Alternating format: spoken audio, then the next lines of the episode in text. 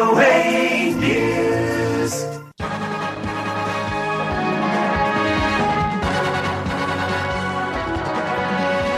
สวัสดีครับ คุณผู้ฟัง Voice of America ภาคภาษาไทยเสนอรายงานข่าวสดสายตรงจาก VOA นะครับ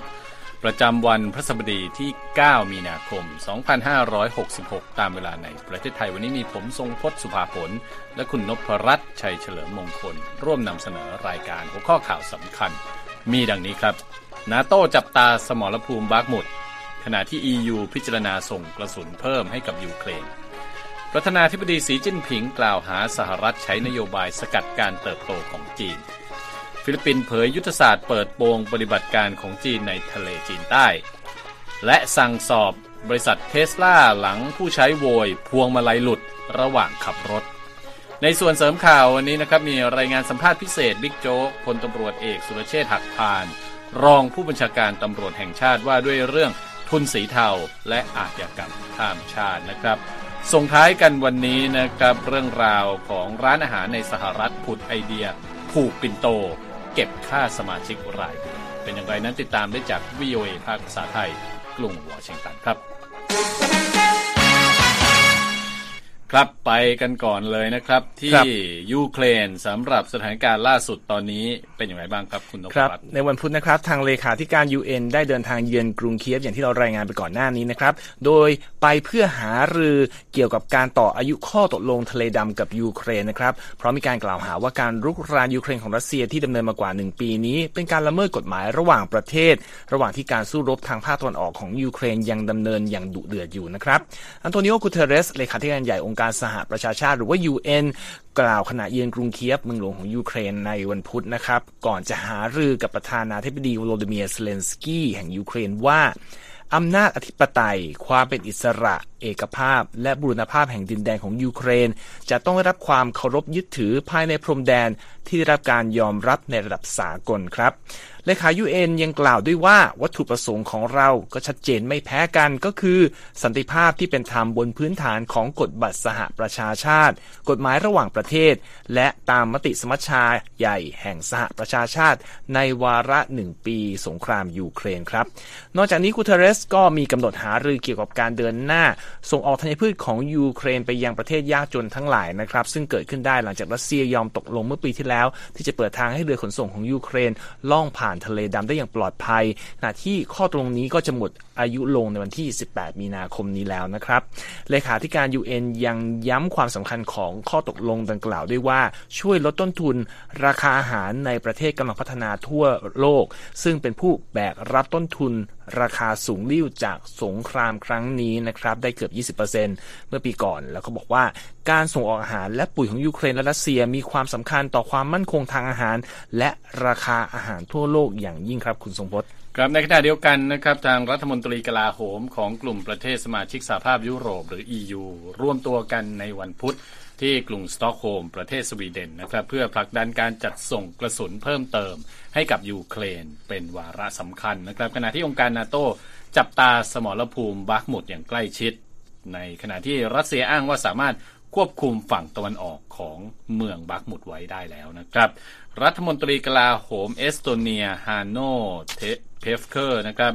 เรียกร้องให้ประเทศในยุโรปจัดหางบร่วมกันเพื่อส่งกระสุนเพิ่มเติมให้กับยูเครน โดยชี้ว่าความพยายามดังกล่าว จะช่วยส่งเสริมขีดความสามารถของอุตสาหกรรมอาวุธ และช่วยเสริมความมั่นคงของ EU ในอนาคตได้นะครับ ยูเครนเรียกร้องให้ชาติพันธมิตรจัดส่งกระสุนปืนใหญ่ 155 มิลลิเมตร เพื่อใช้ในสงครามยูเครนนะครับ ซึ่งเยนส์สโตลเทนเบิร์กเลขาธิการองค์การนาโต้กล่าวกับผู้สื่อข่าวว่ามีความต้องการกระสุนอย่างมหาศาล อัตราการใช้กระสุนเมื่อเทียบกับอัตราการผลิต ไม่มีความยั่งยืนพอและจำเป็นต้องเร่งการผลิตขึ้นมานะครับ เลขานาโต้ยังได้กล่าวด้วยว่าเขาไม่สามารถฟันธงถึงชะตาของเมืองบักมุตว่าจะไปตกอยู่ในการควบคุมของรัสเซียในอีกไม่กี่วันข้างหน้าหรือไม่ ดังนั้นจึงเป็นเรื่องสำคัญที่จะเน้นว่าสิ่งนี้ไม่ได้สะท้อนถึงจุดเปลี่ยนของสงครามเสมอไป และย้ำว่าเราไม่ควรประเมินรัสเซียต่ำเกินไปนะครับท่าทีของสโตลเทนเบิร์กมีขึ้นไม่กี่ชั่วโมงหลังจากที่เยฟกินีปริโกชินเจ้าของแวกเนอร์กรุ๊ป เปิดเผยในวันเดียวกันนี้ว่าได้เข้าควบคุมฝั่งตะวันออกของเมืองบักมุตไว้ได้แล้วปริโกชินกล่าวว่ากองกำลังของแวกเนอร์เข้าควบคุมเขตทางตะวันออกทั้งหมดของฝั่งแม่น้ำบักมุตกา ซึ่งถือเป็นการยึดครองครึ่งหนึ่งของเมืองนี้ไปแล้วนะครับ ก่อนหน้านี้รัฐมนตรีกลาโหมรัสเซียนะครับเซอร์เกย์ชอยกูกล่าวว่าการยึดเมืองบักมุตมีความสำคัญในการเดินหน้าปฏิบัติการทางทหารในยูเครนครับ ครับจากกรณีของยูเครนนะครับไปดูกันที่ใกล้ๆไทยบ้างเรื่องของฟิลิปปินส์กับจีนนะครับครับโดยหน่วยงานยามชายฝั่งฟิลิปปินส์นะครับเปิดเผย ยุทธศาสตร์การเผยแพร่ปฏิบัติการก้าวร้าวของจีนครับเกิดขึ้นในเอ่อพื้นที่พิพาทในทะเลจีนใต้ เพื่อต่อต้านการโฆษณาชวนเชื่อของจีน และจุดประเด็นการประณามจากนานาชาติ ที่ทำให้รัฐบาลปักกิ่ง อยู่ในสายตานานาประเทศ ตามการเปิดเผยของทางการฟิลิปปินส์ในวันพุธนะครับ โดยหน่วยยามฝั่งฟิลิปปินส์ได้เพิ่มการลาดตระเวนในน่านน้ำที่มีประเด็นขัดแย้งกับจีนนะครับ แล้วก็เพิ่มความพยายาม ในการจัดทำและเผยแพร่พฤติกรรมก้าวร้าวของจีน ในน่านน้ำเชิงยุทธศาสตร์นี้ด้วย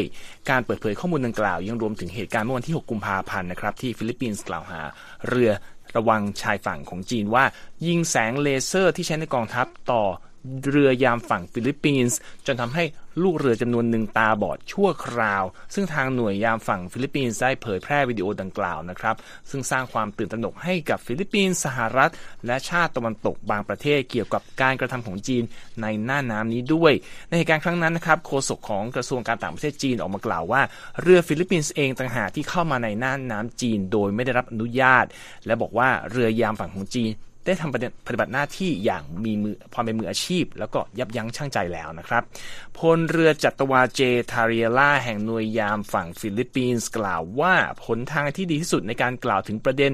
กลยุทธ์สงครามสีเทาของจีนในทะเลฟิลิปปินส์ตะวันตก ก็คือการเปิดเผยกิจกรรมเหล่านั้นออกมานะครับคุณสมบัติเจ้าหน้าที่หน่วยยามฝั่งฟิลิปปินส์กล่าวถึงกลยุทธ์ สงครามสีเทา ซึ่งหมายถึงปฏิบัติการในรูปแบบต่างๆ ตั้งแต่ปฏิบัติการจิตวิทยาไปจนถึงโฆษณาชวนเชื่อ และการโดดเดี่ยวทางการทูตของจีน โดยอ้างถึงการใช้เรือประมงพลเรือนและเรือเพื่อการสำรวจและวิจัยในภารกิจของการทหารของจีน เพื่อหลีกเลี่ยงการตอบโต้ทางการทหารจากประเทศอื่นๆ นั่นเองครับพลเรือจัตวาทารีเอลล่าเสริมด้วยว่า การกระทำของจีนในเงามืด ได้รับการตรวจสอบแล้วในตอนนี้ ซึ่งเป็นการบังคับให้พวกเขาออกมาเปิดเผย หรือไม่ก็โกหกในที่สาธารณะอีกด้วย และบอกด้วยว่าเราสามารถปรับเปลี่ยนความเห็นสาธารณะ ให้ชั่งน้ำหนักถึงสิ่งต่างๆ โดยมีพื้นฐานจากความเป็นจริง และไม่ใช่แค่จากโฆษณาชวนเชื่อครับ ที่ผ่านมาจีนอ้างกรรมสิทธิ์เหนือพื้นที่เกือบทั้งหมดในทะเลจีนใต้ ซึ่งรวมถึงน่านน้ำพิพาทกับฟิลิปปินส์และอีกหลายชาติในอาเซียนนะครับ ในเส้นทางยุทธศาสตร์ทางนาวี และสร้างสถานที่ทางกลาโหม และเกาะแก่งขึ้นจำนวนหนึ่งในช่วงหลายปีที่ผ่านมาด้วยครับ ครับผมไปฟังเรื่องราวทางฝั่งจีนบ้างนะครับ ประธานาธิบดีสีจิ้นผิงนะครับกล่าวหาสหรัฐว่าพยายามโดดเดี่ยว และสกัดกั้นพันการพัฒนาของจีน สะท้อนให้เห็นถึงความไม่พอใจในพรรคคอมมิวนิสต์จีน ที่รู้สึกว่าความเจริญรุ่งเรือง และอิทธิพลบนเวทีโลกของจีนนั้นถูกคุกคามจากนโยบายของสหรัฐนะครับประธานาธิบดีสีกล่าวว่านโยบายจำกัดและกดทับจีนเอาไว้ ซึ่งนำโดยสหรัฐนั้นได้ก่อให้เกิดความท้าทาย รุนแรงอย่างที่ไม่เคยเกิดขึ้นมาก่อน และจีนจำเป็นต้อง กล้าตอบโต้นะครับ เมื่อวันอังคารรัฐมนตรีต่างประเทศจีนจินกังกล่าวเตือนว่าสหรัฐอาจเผชิญกับความขัดแย้งและการเผชิญหน้า หากไม่เปลี่ยนท่าทีที่มีต่อจีน แม้ที่ผ่านมานั้นแน่นอนนะครับจีนไม่ใช่ชาติแรกที่ไม่พอใจต่อนโยบายเศรษฐกิจและต่างประเทศของกรุงวอชิงตัน แต่ผู้นำจีนตอนนี้มองว่าสหรัฐกำลังพยายามอย่างมาก ที่จะขัดขวางจีนในฐานะผู้ที่อาจจะก้าวขึ้นมาท้าทายสถานะความเป็นผู้นำโลกของอเมริกานั่นเอง ทั้งนี้พรรคคอมมิวนิสต์จีนนะครับต้องการฟื้นบทบาทของจีนในฐานะผู้นำด้านการเมืองและวัฒนธรรม ผ่านการขยายอิทธิพลทางเศรษฐกิจและเทคโนโลยีนะครับตลอดจนควบรวมไต้หวันที่จีนมองว่าเป็นส่วนหนึ่งของจีน แต่อเมริกากลับมองว่าเป้าหมายของจีนเหล่านี้คือภัยคุกคาม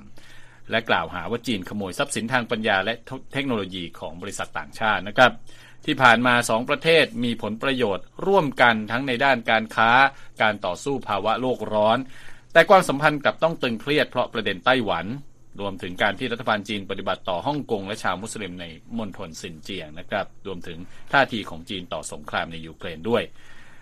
ความสัมพันธ์ของสองประเทศยิ่งย่ำแย่ลงนะครับจากเหตุการณ์ที่มีบอลลูนสอดแนมเหนือน่านฟ้าสหรัฐเมื่อเดือนที่แล้ว ซึ่งอเมริกากล่าวหาว่าเป็นของทางการจีน แต่จีนออกมาปฏิเสธนะครับโฆษกกระทรวงการต่างประเทศสหรัฐเน็ด ไพรซ์กล่าวปฏิเสธข้อกล่าวหาที่ว่ารัฐบาลวอชิงตัน ต้องการกดทับจีนเอาไว้ และยืนยันว่าสหรัฐต้องการให้ทั้งสองประเทศมีความรับผิดชอบร่วมกันทั้งในด้านการค้าและการเมืองโลกมากกว่าครับครับก็จากเรื่องของจีนกับสหรัฐเราก็ขยับกลับมาที่สหรัฐบ้างนะครับ เป็นพัฒนาการล่าสุดเกี่ยวกับการควบคุมโควิด ซึ่งมีผลต่อจีน ซึ่งก็คือศูนย์ควบคุมและป้องกันโรคสหรัฐหรือ CDC นะครับ เตรียมยกเลิกมาตรการตรวจหาเชื้อโควิด -19 จากผู้ที่เดินทางมาจากประเทศจีนในวันศุกร์นี้ครับ หลังจากประเทศอื่นๆทั่วโลก ปลดล็อกมาตรการดังกล่าวไปก่อนหน้านี้ตามรายงานของรอยเตอร์นะครับ สื่อวอชิงตันโพสต์เป็นสื่อแรกที่รายงานประเด็นการตัดสินใจล่าสุดของ CDC ครับแล้วก็ยืนยันโดยแหล่งข่าวที่เกี่ยวข้องกับประเด็นนี้ที่เปิดเผยกับรอยเตอร์ แต่ว่าทางสหรัฐก็บอกว่าจะยังจับตาดูสถานการณ์การระบาดของโควิดในจีนและทั่วโลกอย่างต่อเนื่องครับ ขณะที่ทาง CDC เองไม่ได้ออกมาให้ความเห็นใดๆ ในช่วงที่มีการจัดทำรายงานข่าวนี้ แหล่งข่าวให้ข้อมูลกับรอยเตอร์ด้วยครับว่าทาง CDC จะยังคงมาตรการที่ชื่อว่า Genomic Surveillance Program ที่สหรัฐนำมาใช้ตั้งแต่เมื่อเดือนธันวาคมปีก่อน ซึ่งเป็นการให้ผู้เดินทางเข้ามาสหรัฐรับการตรวจหาเชื้อโควิด -19 ด้วยการวิเคราะห์ผ่านการถอดรหัสพันธุกรรม ที่สนามบินในนครซีแอตเทิลและนครลอสแอนเจลิสโดยสมัครใจครับ โดยโครงการดังกล่าวจะยังคงตรวจสอบผู้เดินทางมาจากจีน และจากประเทศที่เป็นศูนย์กลางการเดินทางในภูมิภาค เช่นเดียวกับเที่ยวบินจาก 30 ประเทศทั่วโลกต่อไปนะครับท่าทีของสหรัฐมีขึ้นหลังจากนานาประเทศ เช่น อินเดีย แคนาดา อิตาลีทยอยยกเลิกมาตรการกับผู้เดินทางจากจีน อย่างเมื่อสัปดาห์ก่อนญี่ปุ่นก็เพิ่งยกเลิกมาตรการให้กับผู้เดินทางจากจีนทุกคนต้องแสดงผลตรวจโควิดเป็นลบก่อนเข้าประเทศแล้วนะครับ และเมื่อเดือนธันวาคมปีก่อนจีน ยกเลิกมาตรการควบคุมโควิดที่เข้มงวดของประเทศอย่างฉับพลัน ซึ่งก็ทำให้เกิดความกังวลเรื่องความเสี่ยงเกี่ยวกับการระบาดใหญ่ในประเทศที่มีประชากรกว่า 1,400 ล้านคนนะครับ และเมื่อเดือนกุมภาพันธ์ที่ผ่านมานี้เอง ผู้นำจีนก็ประกาศชัยชนะเหนือโควิด โดยอ้างอิงตัวเลขผู้เสียชีวิตจากโคโรนาไวรัส ควิด -19 ระดับต่ำที่สุดในโลก แม้ผู้เชี่ยวชาญยังกังขาเกี่ยวกับข้อมูลสาธารณสุขที่จีนเปิดเผยสู่สาธารณะก็ตามครับ ครับ วันนี้เรื่องเกี่ยวกับจีนเยอะเลยนะครับคุณนพรัตน์ครับยังเป็นเรื่องที่เกี่ยวกับจีน แต่ว่าเป็นรายงานสัมภาษณ์นะครับรองผู้บัญชาการตำรวจแห่งชาติของไทย ที่พูดถึงการเร่งปราบปรามเครือข่ายอาชญากรเชื้อสายจีนนะครับที่แฝงตัวเข้ามาทำธุรกิจผิดกฎหมายในประเทศไทยเลขหลายประเทศในแถบเอเชียตะวันออกเฉียงใต้นะครับ โดยมีส่วนเกี่ยวพันทั้งการพนันออนไลน์ ยาเสพติดและการค้ามนุษย์คุณพิธิการตุลาชมนะครับมีรายละเอียดสัมภาษณ์พลตำรวจเอก สุรเชษฐ์หักพาล ในโอกาสเดินทางเยือนกรุงวอชิงตันมาเสนอครับ ในส่วนของคนเหล่านี้ก็เป็นเป็นทั้งอาชญากรข้ามชาติ เป็นทั้ง ยาเสพติด กลุ่มเอ่อจีนสีเทานะครับ กลุ่มพวกนี้เนี่ยนะครับถ้าทำคอลเซ็นเตอร์ก็จะไปกัมพูชานะอย่างล่าสุดเนี่ยนะก็เข้ามาทำยาเสพติดนะเปิดสถานบริการบางหน้านะเปิดผับบาร์บางหน้า แต่ข้างในขายยานะอันนี้ก็เป็นกลุ่มทุนจีน กลุ่มอาชญากรจีนอีกส่วนหนึ่งนะซึ่งได้มีการจับกลุ่มไปแล้วก็มีตู้ห่าวใช่ไหมครับ มีผับมีจิ้นหลิงท็อปวันคลับวัน รูปแบบจะเหมือนกัน ครับพลตำรวจเอกสุรเชษฐ์หักพานรองผู้บัญชาการตำรวจแห่งชาติ เปิดเผยกับ VOA ไทย สะท้อนถึงปัญหากลุ่มอาชญากรข้ามชาติเชื้อสายจีน ที่มีส่วนเกี่ยวข้องกับเครือข่ายการค้ามนุษย์ และยาเสพติดในไทย และประเทศเพื่อนบ้านในแถบเอเชียตะวันออกเฉียงใต้ ระหว่างการเดินทางเยือนกรุงวอชิงตัน เพื่อหารือด้านปัญหาการค้ามนุษย์กับเจ้าหน้าที่สหรัฐเมื่อสัปดาห์ที่ผ่านมาผมก็พูดกับทางผู้จัดการ TIP Office ว่า วันนี้การแก้ปัญหาเนี่ยนะครับ เรื่องการค้ามนุษย์เนี่ยจะมองเป็นประเทศประเทศไม่ได้ จะต้องมองเป็นภูมิภาคนะเช่นวันนี้ไทยเราเนี่ยคนไทยถูกหลอกไปทำคอลเซ็นเตอร์ที่กัมพูชา คนไทยถูกหลอกไปทำไฮบริดสแกรมที่กัมพูชานะมีทั้งสมัครใจและถูกหลอกนะส่วนถูกหลอกเนี่ยก็จะเข้าข่ายความผิดฐานค้ามนุษย์นะล่าสุดเนี่ยเเมื่อปีที่แล้วเนี่ยผมช่วยคนไทยกลับมาเนี่ยประมาณพันหนึ่งร้อยกว่าคนนะซึ่งอันนี้ทางรัฐบาลสหรัฐเนี่ยเขาถามมากเลยว่าเอ๊ะไปช่วยมันยังไงตั้งพันกว่า ช่ไหมผมก็อธิบายให้ฟัง รองผู้บัญชาการตำรวจแห่งชาติยอมรับว่าเครือข่ายอาชญากรชาวจีน มักใช้ศักยภาพทางการเงินเข้ามาลงทุนในรูปแบบธุรกิจต่างๆ บางหน้า เพื่อแฝงตัวทำธุรกิจผิดกฎหมายในประเทศไทย ซึ่งที่ผ่านมาพบว่ามีคนไทย และเจ้าหน้าที่ไทยบางคนมีส่วนรู้เห็นและเอื้อผลประโยชน์ เข้ามาแล้วนะครับ เปิดผับบาร์เอายาเสพติดเข้ามานะครับ และใช้นอมินีอ่าก็ใช้คนไทยนี่แหละ คือต้องเรียนว่าถ้าคนไทยไม่ให้ความร่วมมือ คนไทยเจ้าที่รัฐไม่คอร์รัปชันพวกนี้อยู่เมืองไทยไม่ได้นะครับ เพราะนั้นเหมือนกันล่าสุดผมมีการเมื่อที่แล้วเนี่ย ผมดำเนินคดีอาญากับตำรวจตอมนะตั้งแต่ยศพลตำรวจโทลงมานะครับ จนถึงจ่าสิบตำรวจตีรวมแล้วทั้งหมดประมาณร้อยสิบกว่าคนนะครับดำเนินคดีอาญาเรียกมาแจ้งข้อกล่าวหา เช่นเดียวกับการสร้างภาพลักษณ์ด้วยการแฝงตัวเปิดสมาคมการกุศลบังหน้า เพื่อหลอกลวงชาวจีนในต่างประเทศ และคนไทยมาร่วมลงทุน ก็เป็นอีกรูปแบบที่เครือข่ายอาชญากรกลุ่มนี้นำมาใช้ คนเหล่านี้จะจะพยายามสร้างความเชื่อถือสร้างความเชื่อมั่น ไปแต่งเครื่องแบบของข้าราชการ แต่งยศเป็นในพลทหารบกบ้างใช่ไหมแล้วก็ส่งภาพไปให้คนจีนดู ว่าดูสิมาเมืองไทยเนี่ยมีตังค์ก็ซื้อได้หมดใช่ไหมจริงแล้วไม่ใช่เป็นเครื่องแบบปลอมนะครับนะเพื่อจะหลอกลวง กลุ่มนั้นอีกทีหนึ่งแต่เมื่อมาเข้าประเทศไทยแล้วเนี่ย ก็หลอกลวงลงทุน อันนี้เป็นอันนี้อันนี้เป็นรูปแบบหนึ่งคือ หลอกลวงลงทุนนะก็หลอกคนไทยต่างๆ บอกว่าจะมีการสร้างโรงแรมนะ เสร็จแล้วก็เอาเงินหายไปเลยพลตำรวจเอกสุรเชษฐ์ยืนยันว่าทางการไทยจะเร่งตรวจสอบเครือข่ายกลุ่มทุน และธุรกิจจีนผิดกฎหมาย อย่างเข้มงวดมากขึ้นต่อจากนี้ โดยเฉพาะในย่านห้วยขวางและรัชดาที่เป็นพื้นที่เป้าหมาย และมีชาวจีนอาศัยอยู่อย่างหนาแน่น คือวันนี้วันนี้ก็ระบาดทั้งรัชดาห้วยขวาง ไปเยาวราชนะแล้วไปเชียงใหม่นะซึ่งวันนี้ผมเองก็เอ่อก็ทำงานร่วมกับปลัดกระทรวงมหาดไทยนะครับเอ่ออธิบดีกรมที่ดินนะในการตรวจสอบหมู่บ้านต่างๆ เพราะฉะนั้นวันนี้ในเรื่องของการปราบปรามเนี่ยผมก็ต้องเรียนว่าวันนี้ก็ไปเยอะแล้วนะครับถ้าเทียบเป็นเปอร์เซ็นต์เนี่ยผมว่าเหลือไม่ถึง 20%นะครับส่วนนี้ก็ยังยังมีแฝงอยู่นะเช่นมีใช้คนไทยเป็นนอมินีบ้างนะหรือใช้ใช้คนไทยเป็นนอมินีไอ้คนไทยเนี่ยก็เป็นคนที่รับสูงมาสวมบัตรอีก รูปแบบจะเป็นอย่างนี้หมดนะครับอย่างห้วยขวางเนี่ยก็มีเป้าหมายที่จะตรวจสอบอยู่นะเดี๋ยวผมกลับไปก็จะตรวจสอบไล่เอ็กซเรย์ทั้งหมดทั้งห้วยขวางวิธีการตรวจสอบตรวจสอบไม่ยากนะครับ ถามว่าเรื่องตรวจสอบนอมินีนะครับ เราดูได้เลยว่า สมมติว่าร้านอาหาร ตอนนี้มีร้านอาหารในห้วยขวางเปิดเยอะ ร้านอาหารย่านชดาเปิดใหญ่ๆเยอะนะฮะเราตรวจสอบเนี่ยเราดูได้เลยว่าว่าผับบาร์ตรงนี้ใครเป็นเจ้าของ สมมติว่าชื่อนายเอเป็นเจ้าของ เราดูย้อนหลังว่าเอ๊ะเมื่อปีที่แล้วเนี่ยนายเอก็เสียภาษีเท่าไหร่สมมติว่าปีที่แล้วก็เสียภาษีทั้งปีเสียเสียอยู่ห้าเสียเสียอยู่ห้าพันและปีนี้มาเป็นเจ้าของกิจการร้อยล้านนี่ นะอย่างนี้เป็นนอมินีแน่นะครับ เพราะฉะนั้นวันนั้นวันนี้การตรวจสอบทำไม่ยาก แต่สิ่งสำคัญคือเอ่อคือความซื่อสัตย์นะครับนะการบังคับใช้กฎหมายอย่างเด็ดขาดของเจ้าที่รัฐนะการไม่คอร์รัปชันอันนี้เป็นเรื่องสำคัญพ ลตำรวจเอกสุรเชษฐ์ถักพานรองผู้บัญชาการตำรวจแห่งชาติเป็นหนึ่งในคณะผู้แทนไทยจากหลายหน่วยงาน เดินทางมาเยือนสหรัฐเมื่อสัปดาห์ที่ผ่านมา เพื่อนำเสนอแลกเปลี่ยนข้อมูล การดำเนินงานของไทยเกี่ยวกับปัญหาการค้ามนุษย์ ในระหว่างที่ทางการสหรัฐกำลังจัดทำรายงานการค้ามนุษย์ของกระทรวงการต่างประเทศสหรัฐหรือ TIP Report ประจำปี ที่สะท้อนสถานการณ์การค้ามนุษย์ทั่วโลก และเตรียมเผยแพร่ในช่วงกลางปีนี้ครับพินิจการณ์ ตุลาชม Voice of อเมริกาภาคภาษาไทย กรุงวอชิงตันครับ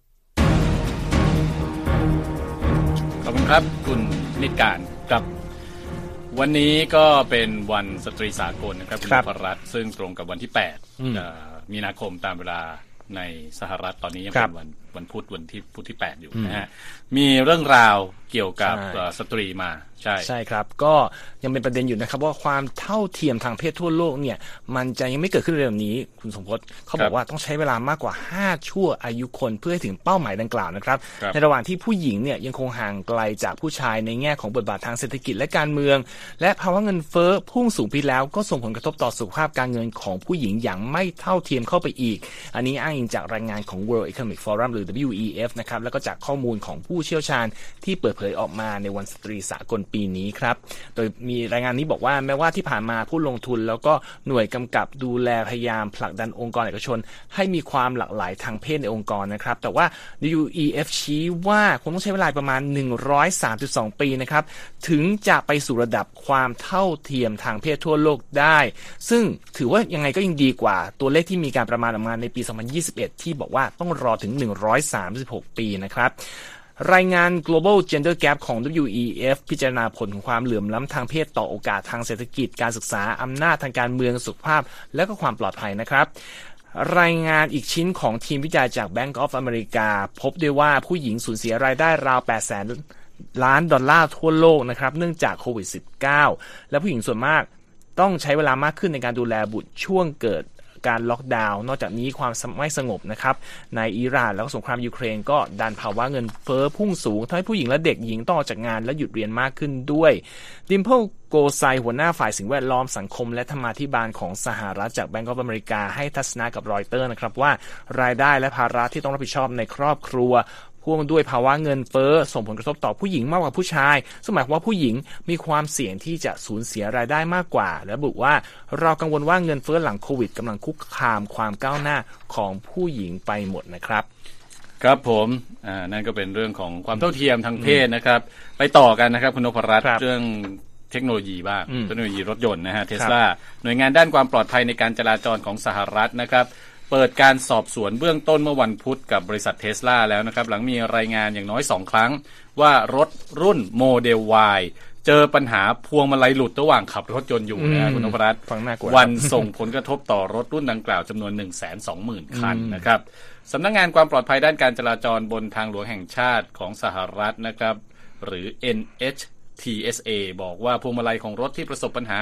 หลุดออกมาระหว่างขับรถนั้นเป็นรถรุ่นที่ผลิตในปี 2023 นะครับ ซึ่งมีระยะการขับขี่ไม่สูงมากนัก และว่ารถที่ส่งมอบให้กับเจ้าของรถนั้น ไม่มีชิ้นส่วนที่ยึดกับพวงมาลัย กับส่วนคอพวงมาลัยนั่นเองนะฮะ ทาง NSTSA รับเรื่องร้องเรียนจากผู้ที่เพิ่งซื้อ Tesla Model Y ไปประมาณ 5 วันเท่านั้น ซึ่งทวีตปัญหาดังกล่าวโดยระบุว่าเกิดเหตุระหว่างที่ขับรถที่รัฐนิวเจอร์ซีย์นะครับเมื่อวันที่ 29 มกราคม จู่ๆพวงมาลัยก็หลุดออกมาเลยโอ้นะฮะในในทวีตก็ว่าอย่างนั้นนะคครัรับบ แต่โชคดีที่ไม่มีรถขับตามหลัง และสามารถควบคุมสถานการณ์ไว้ได้ ซึ่งทวิตร้องเรียนนี้มีผู้เข้าไปติดตามอ่านมากกว่า2ล้าน4แสนครั้งในทวิตเตอร์นะครับเทสลาไม่ได้ออกมาให้ความเห็นใดๆเกี่ยวกับเรื่องนี้นะครับ แต่หุ้นเทสลาร่วง 3.3%เมื่อเปิดตลาดการซื้อขายในช่วงเช้าวันพุธ ซื้อขายที่ 181 ดอลลาร์ 77 เซนต์ต่อ หุ้นนะครับหลังจากที่ข่าวนี้ออกเปิดถูกเปิดเผยออกมานั่นเองนะครับสำหรับตลาดหุ้นในสหรัฐวันนี้นะครับดาวโจนส์ลดลง 58 จุด ปิดที่ 32,798 จุด Standard Poor's นะครับเพิ่มขึ้น 6 จุด ปิดที่ 3,992 จุด NASDAQ เพิ่มขึ้น 46 จุด ปิดที่ 11,576 จุดนะครับราคาทองคำเอิ่มราคาอัตราแลกเปลี่ยนเงินดอลลาร์วันนี้ครับ1ดอลลาร์แลกได้ 35 บาทกับ4เอ่อ สตางค์นะครับครับ คุณผู้ฟังกำลังรับฟังข่าวสดสายตรงจาก VOA ภาคภาษาไทยนะครับ เดี๋ยวไปฟังรายงานส่งท้ายกันนะครับ เรื่องของร้านอาหารในสหรัฐผุดไอเดียเก็บค่าสมาชิกรายเดือนครับ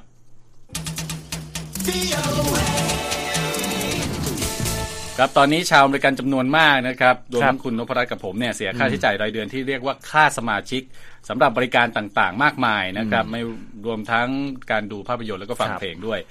ตอนนี้ร้านอาหารบางแห่งหวังว่าจะใช้บริการแบบเดียวกันนี้คือเก็บค่าสมาชิกรายเดือนไปฟังเรื่องนี้กันจากคุณธัญพรสุนทรวงศ์ครับ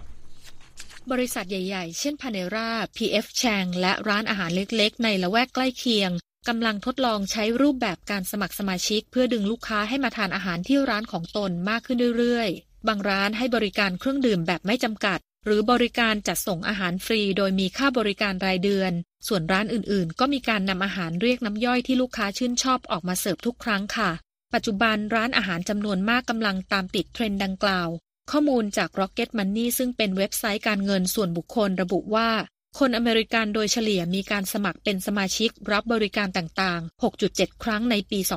2022 ซึ่งเพิ่มขึ้นจาก 4.2 ครั้งในปี 2019 ค่ะ Gravitas ร้านอาหารราคาแพงในกรุงวอชิงตัน มีค่าสมัครสมาชิก 130 ดอลลาร์ต่อเดือน โดยสมาชิกของ Gravitas Super Club จะได้รับอาหารแบบ 3 คอร์สสั่งกลับบ้านสำหรับ 2 คน ร้านอาหารนี้ให้บริการซื้อกลับบ้านในช่วงที่เกิดโรคระบาดใหญ่ แต่ความต้องการในบริการนี้ลดลงเมื่อร้านอาหารเปิดให้บริการอีกครั้ง แต่ถึงกระนั้น The Gravitas Super Club ซึ่งให้บริการอาหารเดือนละประมาณ 60 มื้อก็ยังคงให้บริการต่อไปค่ะ ในขณะเดียวกันร้านอาหารที่มีสาขาอยู่ทั่วประเทศอย่าง PF Chang ก็เล็งเห็นถึงโอกาสที่จะเพิ่มยอดสั่งซื้ออาหารกลับบ้านด้วยแผนการสมัครสมาชิก โดยเมื่อเดือนกันยายนที่ผ่านมา PF Chang ได้เปิดบริการสมัครสมาชิก ในราคาเดือนละ 6 ดอลลาร์ 99 เซนต์ซึ่งรวมบริการจัดส่งอาหารฟรีด้วยนะคะทางด้านร้านอาหารพาเนราในเซนต์หลุยส์ได้เปิดตัวโปรแกรมการสมัครสมาชิกในช่วงต้นปี 2020 โดยลูกค้าสามารถดื่มกาแฟและชาได้อย่างไม่จำกัดในราคา 8 ดอลลาร์ 99 เซนต์ต่อเดือน หลังจากนั้นลูกค้าเริ่มเข้าร้านหลายครั้งต่อสัปดาห์ และราวหนึ่งในสามของการเข้ามาในร้านลูกค้าเหล่านั้นก็ซื้ออาหารด้วย เมื่อปีที่แล้วพาเนราได้ขยายโปรแกรมการสมัครสมาชิก โดยสมาชิกสามารถจ่ายในราคา 11 ดอลลาร์ 99 เซนต์ต่อเดือน เพื่อดื่มเครื่องดื่มร้อนและเย็นได้ไม่จำกัดอีกด้วยค่ะ El Lopo บาร์แห่งหนึ่งในนครซานฟรานซิสโก มีสมาชิก 26 คนใน Take Care of Me Club โดยสมาชิกจ่ายค่าสมาชิกเดือนละ 89 ดอลลาร์สำหรับเครดิตในการทานอาหารในราคา 100 ดอลลาร์ หรือจ่ายค่าสมาชิกเดือนละ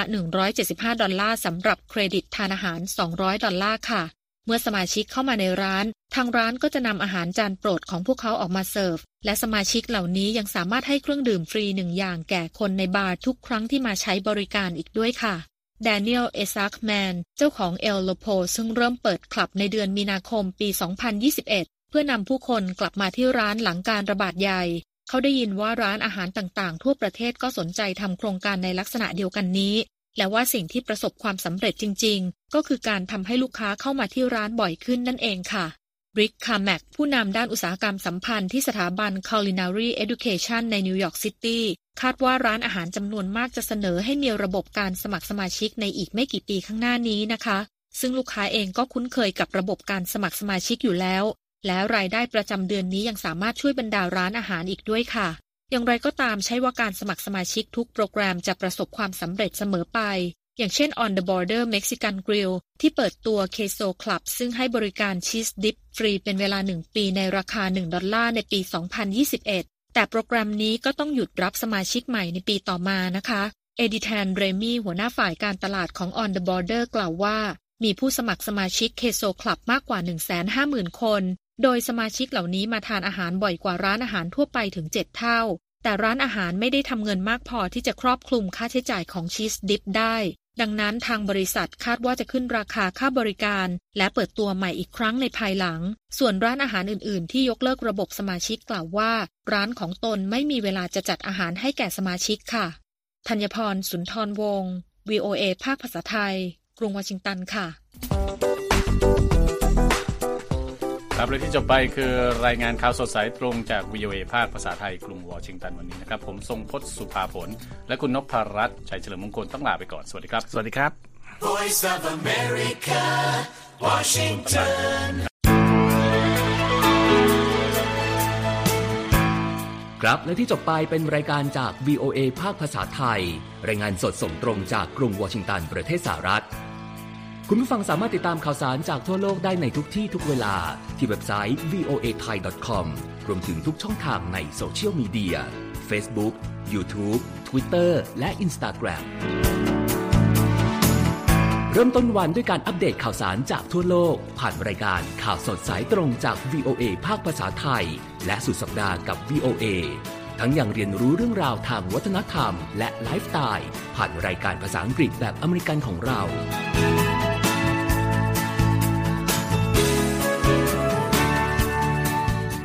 ติดตามความเคลื่อนไหวในประเทศสหรัฐ การเมืองอเมริกัน พร้อมเข้าใจที่มาที่ไปของเหตุการณ์สำคัญ รวมถึงข่าวต่างประเทศ จากแหล่งข่าวที่เชื่อถือได้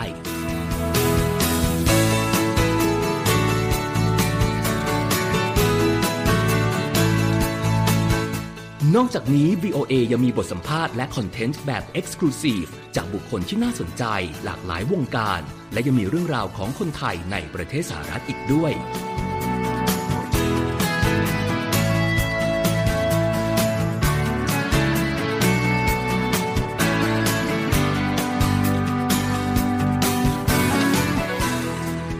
คุณนะครับที่ให้ VOA ไทยเป็นส่วนหนึ่งในการติดตามข่าวสารสาระและเกร็ดความรู้ของคุณ จากรายการต่างๆ ที่เรามุ่งมั่นนำเสนอ เพื่อความเที่ยงตรง ทันเหตุการณ์ และมีประโยชน์ในทุกๆวัน